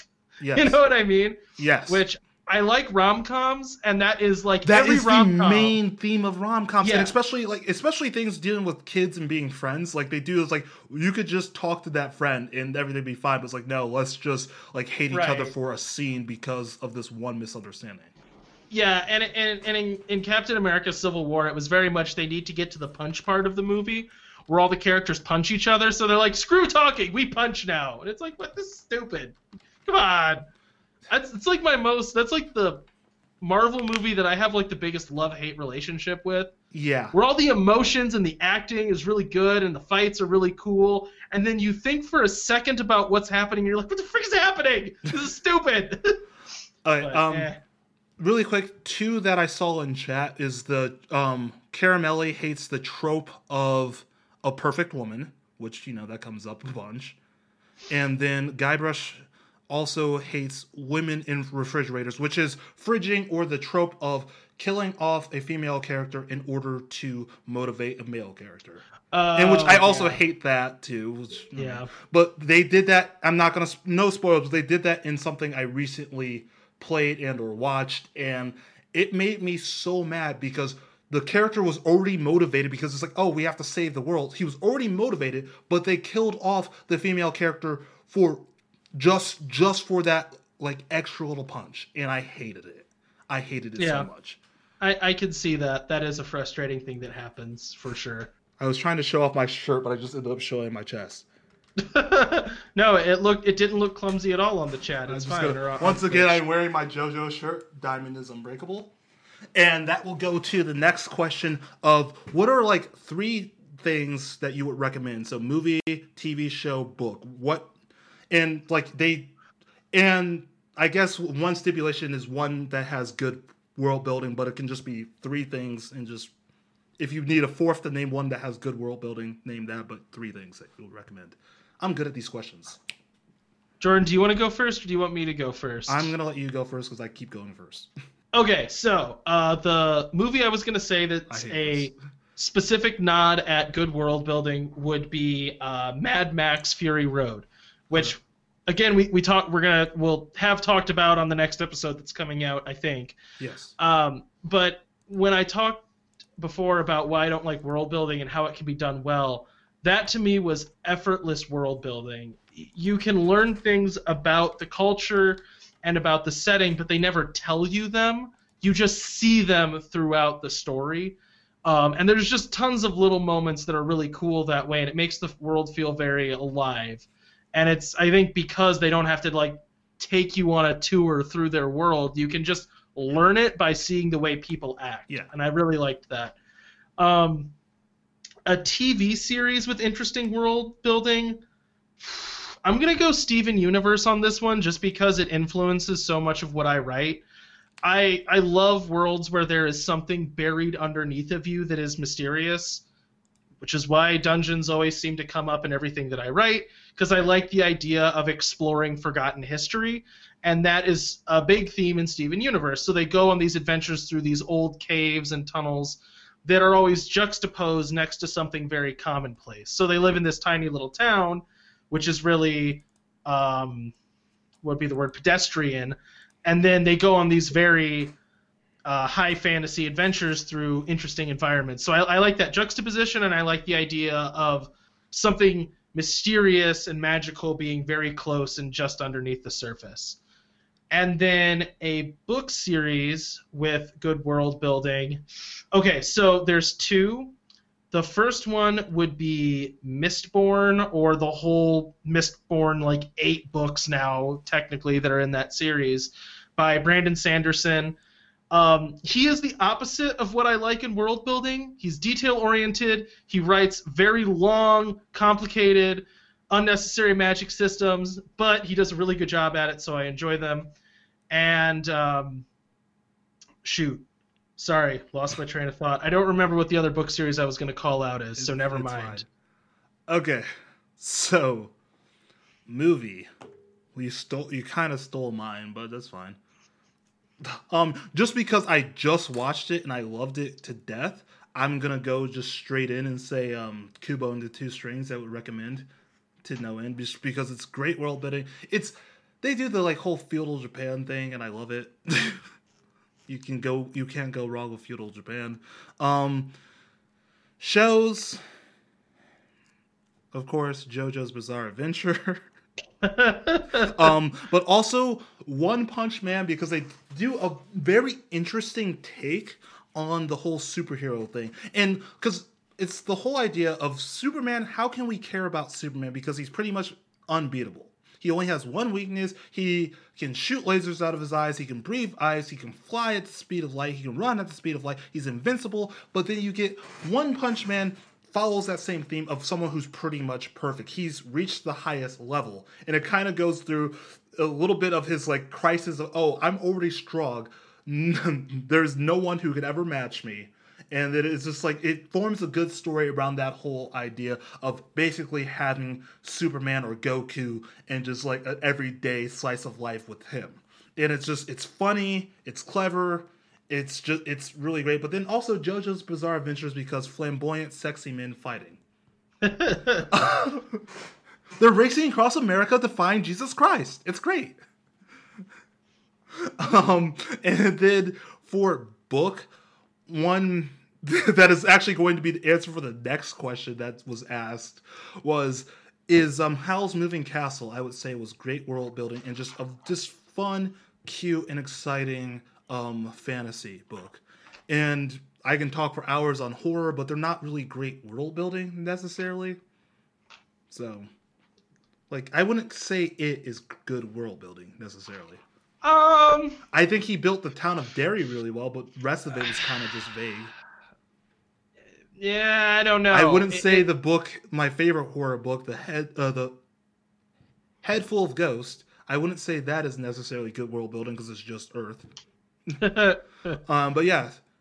So, oh, and Anthony, Gazroff threw out.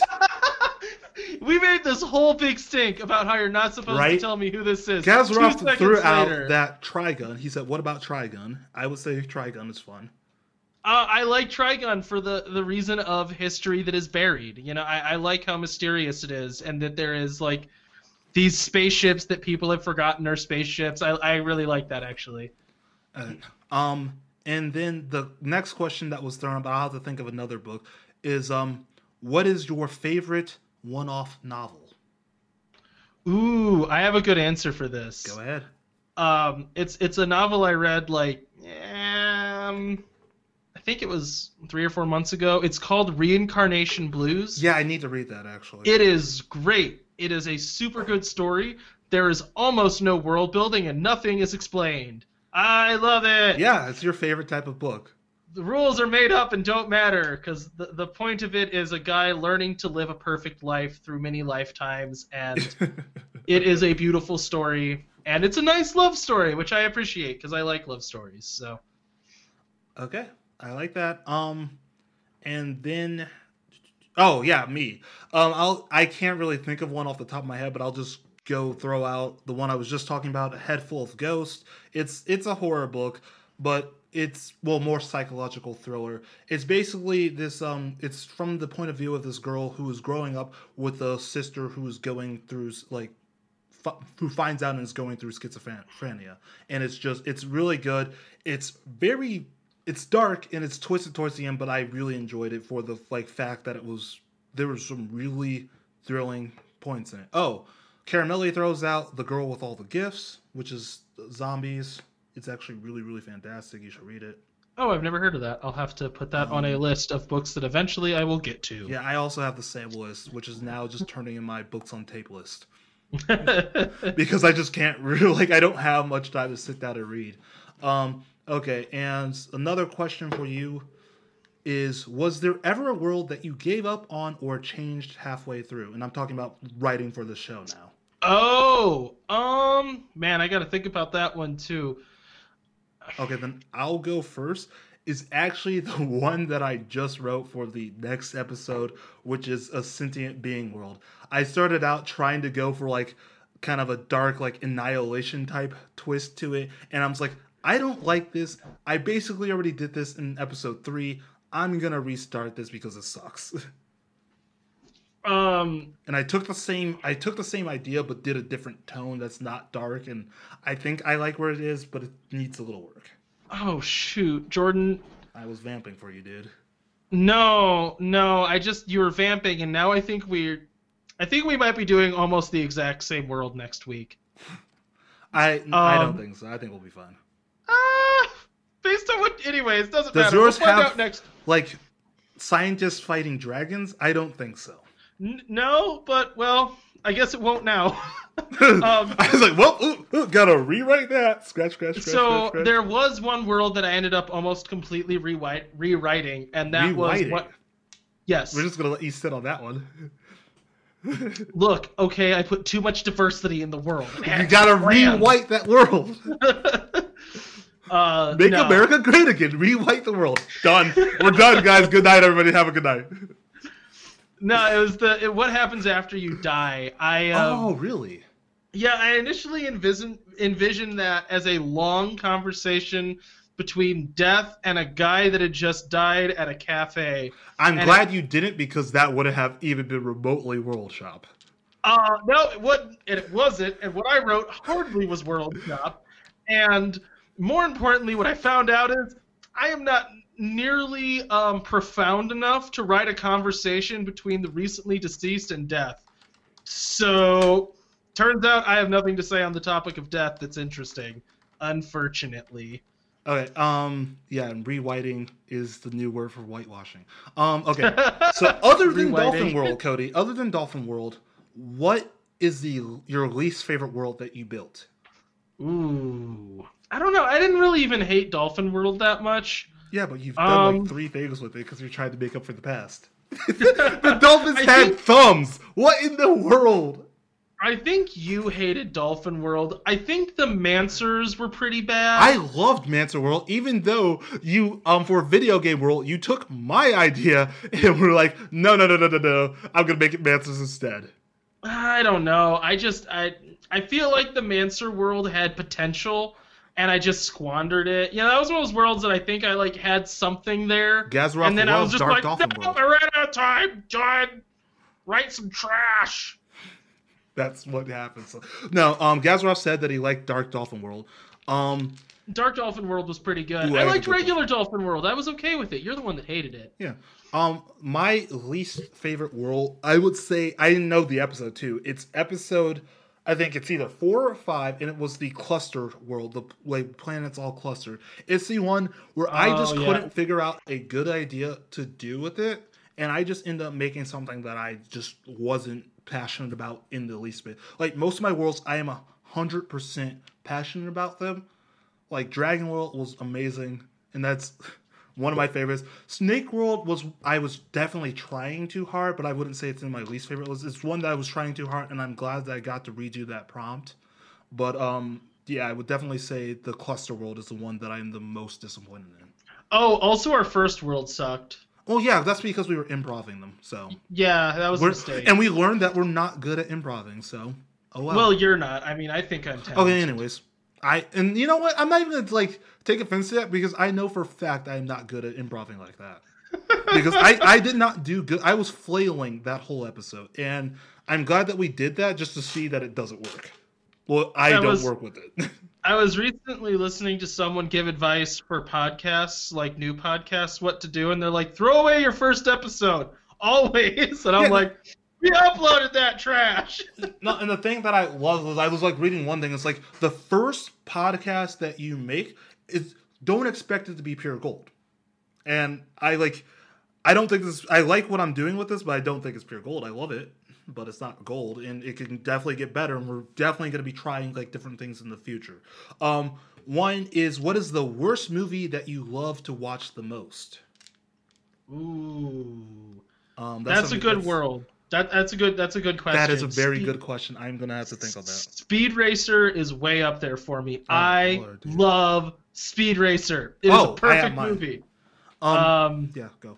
No, sorry. I think that's it for me. Is Speed Racer. Mine is The Mummy 3: Return of the Dragon Emperor. It's so bad. I haven't seen it yet. Worst movie that I like. It's the worst movie I enjoy, but I have watched that I think probably 5 times. And when I see when I used to see it on TV, I'm like, no. I have to sit down and watch the whole thing. No, I'm sorry. I lied in my answer. What's your answer? If my wife is still watching this, she's gonna be upset at me. It's Showgirls. We watch Showgirls. Oh my god! Much. You watch Showgirls a bunch. Jordan, it is. Oh, you also like 50 Shades of Grey. No, you can't talk. You like 50 Shades. Oh, and The Room. The Room is also another bad one. So, all right, now there's a list of these that I forgot about. One, I have watched The Room many times. I think we've watched Showgirls at this point more. Oh my god, dude, you watch Showgirls. I have seen all of 50 Shades of Grey, and it is hilarious. You watched Twilight while your wife was in labor. That is absolutely true. I have watched the whole Twilight saga like 10 times. I don't know why. It's just sometimes I'm like, you know what? I want Twilight. While your wife was in labor, you watched Twilight. I just want everybody to know this. And I just want everyone to also know that my wife was in labor for like 36 hours. Yeah, so it's not as bad as I'm making it out to be, but it seems like I should have been doing something more, but man, at some point it's like she was laying there on a lot of painkillers just waiting for something to happen, and I was just sitting there next to her watching Twilight. Yeah, no, but someone just said something about Showgirls. Yes, I just want to say that's a movie that ruins boobs. Yeah. By the end of that movie, you're just like, I'm done with female nudity altogether. It's the worst. Because it's so much, and it's all so gross. Like, holy crap. For a movie that's supposed to be about, like, this is how you sexy dance, I have never seen more awkward dancing. And I've seen myself dance. I'm just saying I think I can dance more seductively. And you've seen me dance. I kill it every time. I think I've only ever seen you dance like one time. At your wedding for a very long time. The whole start to finish, I was dancing. Yeah, right? Because my wedding was fun. The DJ came up to me afterwards and was like, thank you for making my job easy. Like, he literally said that. He's like, seriously, he's like, you had so much energy. You made my job so easy. I'm like, oh, well, thank you. Our DJ was nice. He was a really cool guy. Anthony said, you know what movie ruins female nudity? Teeth. That is also another movie I have seen 3 times for reasons. I think Teeth is a solid film. It's rough, dude. It's rough. It's so rough. Like, I'm just not that grossed out by it, so it just doesn't bother me that much. Dude, it's I don't know. It's not that it's just it's rough. I will just say that about that. It's just very rough. The subject matter is a little heavy, but you know. Very quick. Another question is what worlds that your co-hosts have done. Wait, what are worlds that your co-hosts have done that stand out to you as good or stand out to you as very bad? Ooh, well, I'm scared of this one. You can definitely. Do you want to go first? I have mine loaded, so. Yeah, go for it. Okay, the one that stood out to me as very good. There are 2 that I really want to write in, and I just love from the bottom of my heart. The Breath was just so fantastic. I liked The Breath. And that's episode 2. If anybody wants to check that out, The Breath is so great. And then the second one that stood out to me that you did was the Supernatural world. Your your buddy cop drama in like Supernatural world was so good, and that was such a fun episode to do. And actually, all around, I think all of the worlds were really fun in that episode. Okay, and then for a guest episode, because I'll do this as a guest because we have 2 of our guests. I really did enjoy Mandy's Disney World. I would love to do a one-shot in that or a campaign. I don't care which one. We have to do that. And then the other guest episode, I really enjoyed Mel's. She just ruined it. The Monarch and Butterfly World was really fun when we did the 3 city races. Oh yeah. Okay, and Cody, I vamped enough for you, right? Yeah, no, you didn't, sort of. Okay, so, I can talk more if you need to. No, I was going to say, a world that stood out to me for you was the space opera world whose name escapes me. Starboard was the name of the title of the story.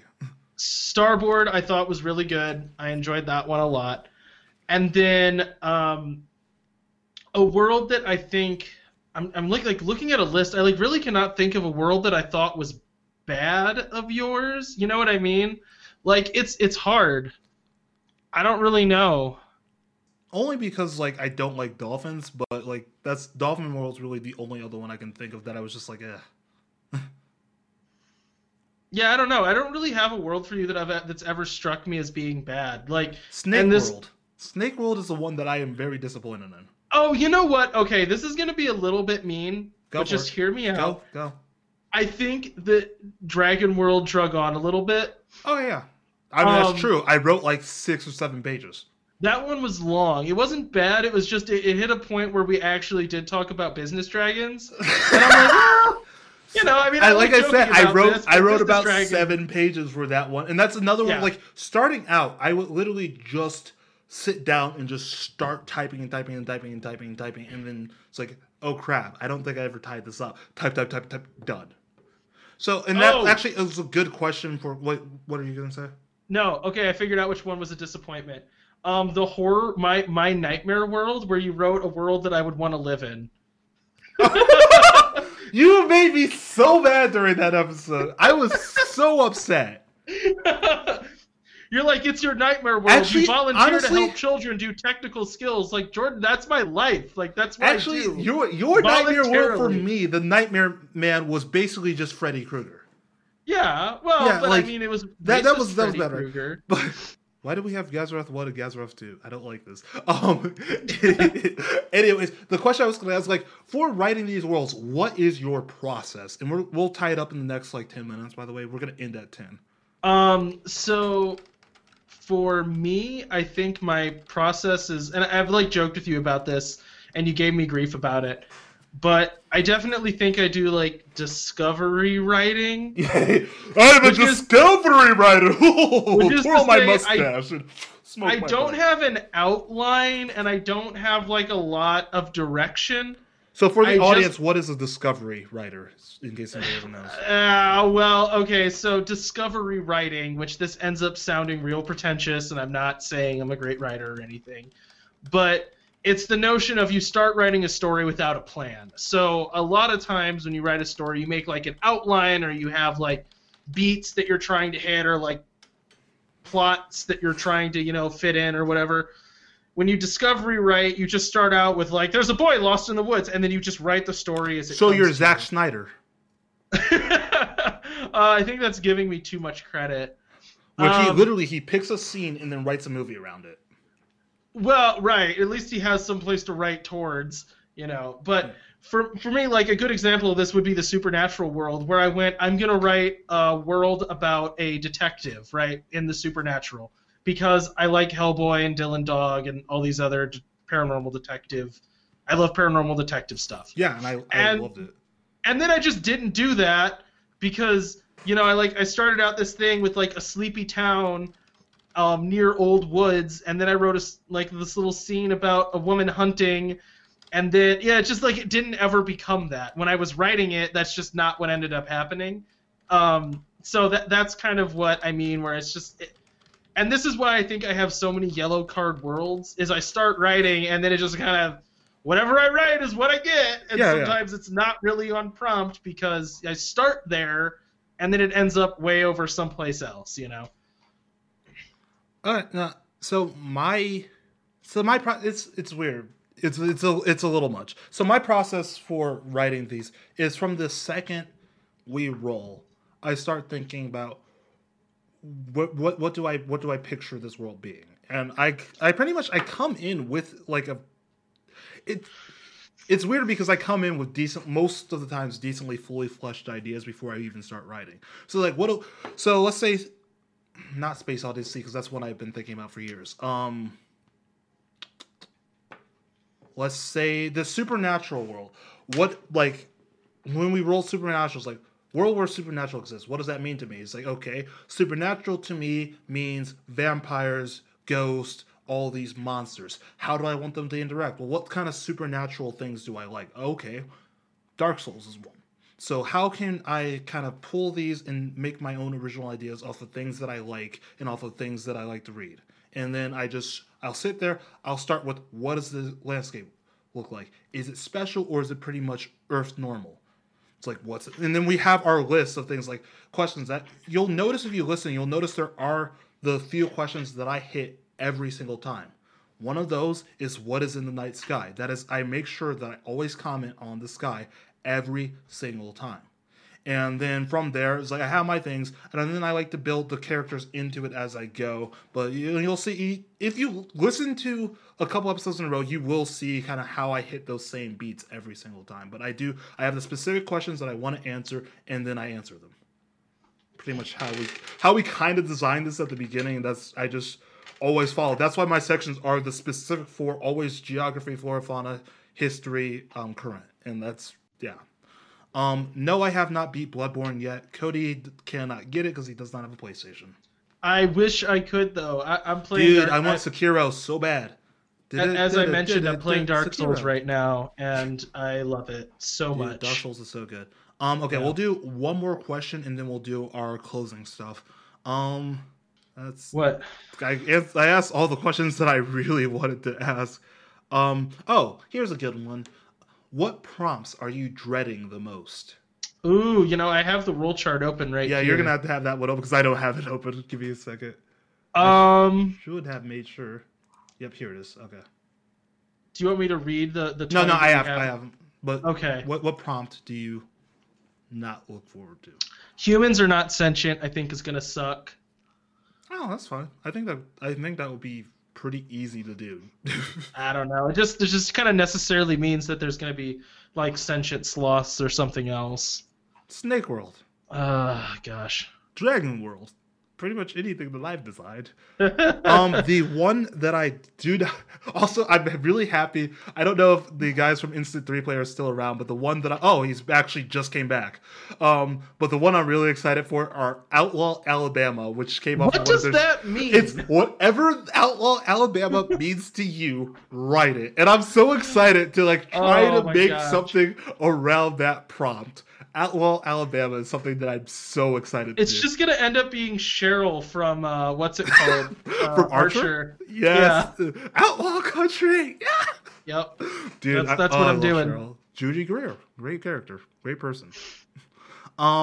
Is she a great person? You don't know that. She might be awful. Also, one that I kind of have an idea for, but I am kind of scared for. Wow. Good job, Judy. Afraid of is World After Time Travel Becomes Available.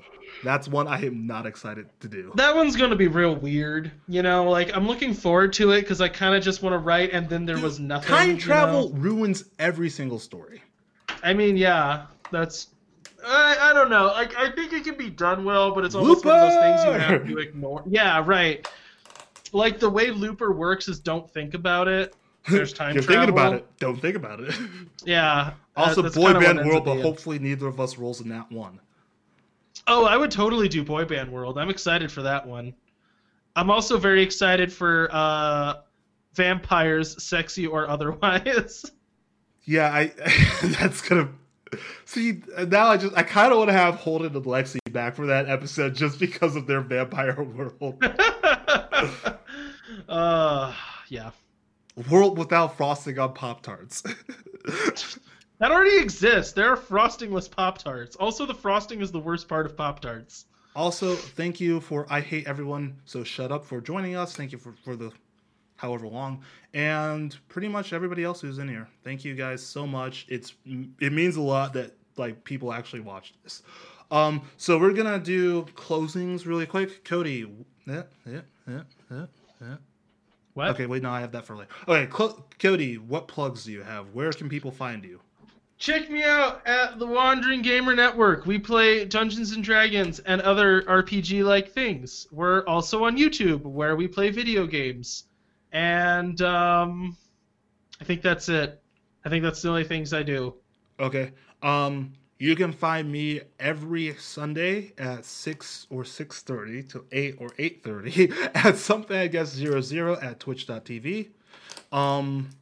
I've been streaming horror games mostly, but I also do things like last week I built a Gundam on stream, and Cody on that analog Twitch known as YouTube. Okay, so I built a Gundam on stream. I do art. I actually wanted to stream your birthday present, which once again, people, Cody's birthday present that I will be mailing to him is a picture of Hexadecimal from Reboot and saying, "You only want me for my body," and this will be going on Cody's wall, hopefully. I just want you to know, though, I really find that offensive, because what I like about Hexadecimal is that she is kind of an anti-hero who's, like, self-motivated. Dude, okay, remember when she, like, turned good at the very end and, like, she's in this weird white dress and, like... Oh, I think we just froze. Oh, no, yep. Yeah. Our stuff just tanked. Yeah, I think that we're actually... Nope, Twitch just died. Yeah, we just tanked. Okay, we're back. Just at the end. So you can find me at Something I Guess. You can also find us on Podcast Garden and Podbean now, which will now be our new hosting site. But I have to do a little bit of more hammering out the kinks. And yeah, so one thing that we're going to be doing for the month of May is we're going to be doing more of a... Are you okay, Cody? Oh, you just need to itch your ear. Okay. For the month of May, we're just going to be focusing more on like writing one story. So... we have a couple of prompts. We're going to do our first episode. We're going to pitch an idea to each other, and then we're going to write stories, and every week do a separate chapter or part of those stories. So that's what we're going to be doing for May. Next week will be our regular episode where we will do the sentient planet world. And then, yeah, after that for 5 weeks, we will be doing a storytelling. So check that out. It's going to be a fun experiment that we're going to be trying. I hope it works as well as we think it is going to work.